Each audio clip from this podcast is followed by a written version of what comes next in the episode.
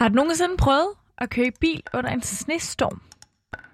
Selvom vinduesviskerne pisker frem og tilbage, kan du ingenting se. Alting, det er bare hvidt. Du kører to kilometer i timen for at undgå at ramme noget på vejen. Og lyden fra de rasende sneføg, der hamrer ind mod bilruden, overdøver alle andre lyde fra verden udenfor.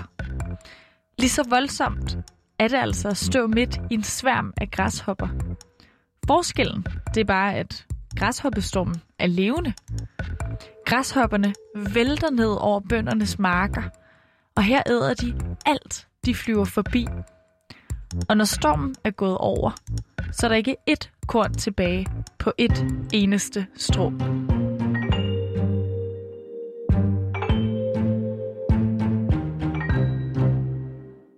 I Østafrika har klimaforandringerne givet græshoppesværmene vokseværk. De kilometer lange flokke af dyr, de æder sig gennem store landområder, som altså skulle have givet mad til millioner af mennesker. Heldigvis har en kæmpe indsats nu slået bestanden af græshopperne ned. I hvert fald indtil videre. Mit navn er Nana Mille, og du lytter til Udsyn, som i dag er produceret i samarbejde med verdens bedste nyheder.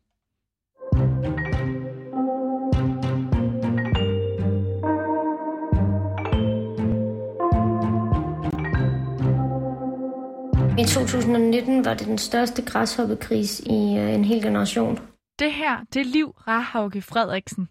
Hun er journalist hos Verdens Bedste Nyheder, hvor de har holdt godt øje med de gigantiske græshoppesværme, der plager store dele af Østafrika. Og for halvandet år siden, så gik antallet af græshopper amok. På tre måneder, så kan en græshoppegeneration 20 doble sig. Efter 6 måneder, så er den jo 400 doblet, og efter 9 måneder, så er den 8.000 doblet.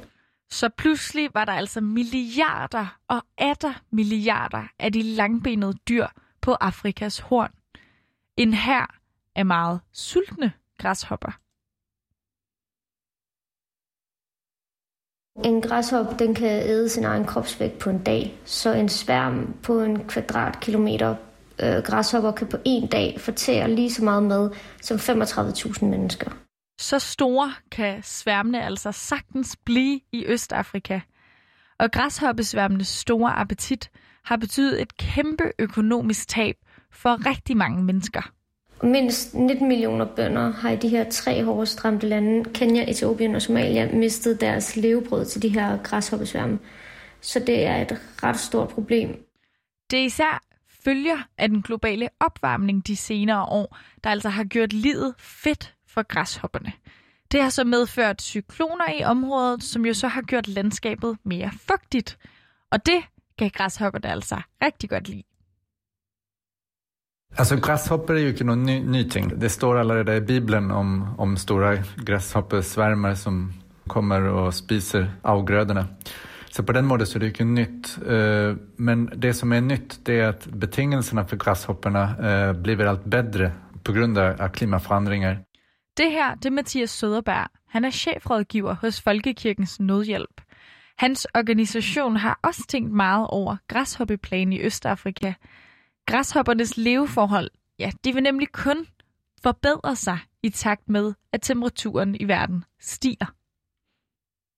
Och, och det är den utveckling som, som man kan, liksom, kan vara bekymrad över. För att all forskning pejar på att, att klimatförändringarna kommer att bli allt större innan, innan vi får, får möjlighet att hantera dem. Heldigvis har man faktisk fundet en måde at håndtere sværmene på. Og den virker sindssygt godt. Og det er jo fedt. Sværmene her, deres ynglefest, bliver lige pludselig sat i skak. Nu har man øh, med en masse indsatser forhindret, at katastrofen blev endnu værre, og forhindret, at det har spredt sig til Vestafrika. Løsningen, det er at sprøjte græshopperne mere intensivt og målrettet end nogensinde før. Måden at bekæmpe dem på, det er med at sprøjte dem med pesticider. Og det kan man gøre ved, øh, at man gør det med håndkraft, eller med øhm, for eksempel fly eller helikopter, der så tager ind i de her områder, hvor græsopsværmene er, og så øhm, sprøjter med pesticider for at, at slå dem ihjel. Og pesticiderne har været helt afgørende for at kunne slå det her problem ned, siger Liv. Indsatsen har reddet mere end 34 millioner mennesker fra enden i fødevareusikkerhed og har afværget en enorm katastrofe. Det har reddet flere millioner bønders marker fra at blive et op af græshopper. Det, man kan bekæmpe græshopper, har jo en kæmpe betydning for de her landmænd, fordi det betyder, at øh, der er et, et, øh, et middel til at øh, bekæmpe de her græshopper, som kommer og spiser deres afgrøder. Hvis de får spist øh, alle deres afgrøder, så er, det jo, så er det måske hele deres levebrød og hele deres indtægtsmuligheder, som forsvinder. Så, øh, så det gør jo en meget, meget stor forskel for landmændene. Sprøjtemetoden som løsning, ja, den har man egentlig brugt i forvejen, men nu er der bare blevet skruet godt op for den. Den største udfordring ved den nye sprøjteplan, det har været at rykke hurtigt nok, når græshopperne holder ædekilde, for de kommer langt omkring på bare en enkelt dag. Sværmene kan flyve 150 km med, med vinden om dagen, så man skal først og fremmest finde ud af, hvor de er og hvor de flyver hen, før man kan uskadeliggøre dem. Og her er det faktisk bønderne selv, der kommer på banen. De tager billeder af græshopperne med deres telefoner, når de flyver forbi, og billederne de bliver sendt ind med en app, som så kan regne ud, hvor græshopperne slår til næste gang. I forhold til bare halvanden år siden, så har det jo gjort, at øh, man står meget stærkere over for at bekæmpe de her græshoppesværme. Men selvom metoden virker ret godt, er det måske ikke den mest miljøvenlige måde at løse problemet på. Pesticider er jo ikke særlig sundt for vores jord, fordi den påvirker jo ikke kun græshopperne. Den øh, bliver også sprøjtet ud over de her områder, som øh, landmændene forhåbentlig skal kunne dyrke nogle afgrøder på bagefter, når, når der er kommet bugt med problemet. Så det er ikke en særlig bæredygtig måde at bekæmpe græshopper på, men det er den mest effektive måde. Det problem har Folkekirkens Nødhjælp også tænkt rigtig meget over, det siger deres generalsekretær Birgitte Kvist Sørensen. Og vi havde nogle overvejelser sammen med vores gode partner. Hvad kunne man gøre? Kunne man øh, måske bruge de her græshopper til noget? Og så gik de altså ellers i tænkeboks over, hvad man så kunne bruge alle de her græshopper til. Kunne man høste græshopper? Og så øh, kiggede vi på, hvad der var af muligheder for det, og fandt ud af, at man kunne faktisk godt høste græshopper. Græshopperne sidder stille om natten, og hvis man kom ud med nogle særlige net, så kunne man faktisk i et net fange 40.000 græshopper.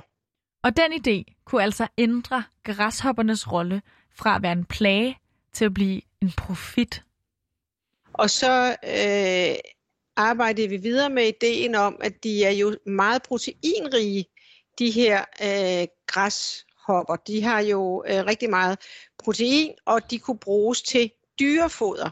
I dag der bruger man jo blandt andet øh, øh, altså i fattige lande græs og så videre, men også sojaproduktion. Det kender vi jo også i Danmark, at vi bruger soja øh, til dyrefoder. Hvis man nu kunne erstatte noget af den soja med protein fra de her insekter, vil det jo være en, det er en rigtig god forretning, det vil også være en bæredygtig forretning, og det vil også give øh, de fattige bønder en indtægt. Så det er altså et projekt, Folkekirkens Nødhjælp har sat i gang forskellige steder i Kenya. Og indtil videre tegner det ret godt. Det er sådan, der er nogle opsamlingssteder, hvor at man kan aflevere sit net hver morgen ved, med, med de her cirka 40.000 græshopper per net, og så får man øh, betaling for det omkring øh, 2 kroner per kilo. Og så bliver de her øh, insekter kørt videre til en forarbejdningsfabrik, som øh, så øh, maser græshopperne, øh, og så bliver de så lavet om til pulver, proteinrigt pulver, som så kan indgå i en værdikæde omkring dyrefoder. Og den løsning er alle parter ret tilfredse med. At man faktisk kan bruge græshopperne til noget, at jorden bliver skånet, og at bønderne rent faktisk tjener penge på de samme græshopper, der ellers havde spist deres levebrød. Ja, generelt er det jo en, en løsning og en mulig måde til at bruge altså, den her udfordrende situation til at vende den til noget, som dels kan give de bønder en indtægt, men er også at produktet kan bruges til noget, som øh, kommer til at gavne øh, landmænd på sigt. Men selvom det lyder rigtig flot, så er græshoppenettene desværre heller ikke den perfekte løsning. Siden Folkekirkens Nødhjælp begyndte i år 2021, så har de fanget 4,2 tons græshopper. Og selvom projektet kan opskaleres med tiden, så kommer det aldrig til at være lige så effektivt som sprøjtefly.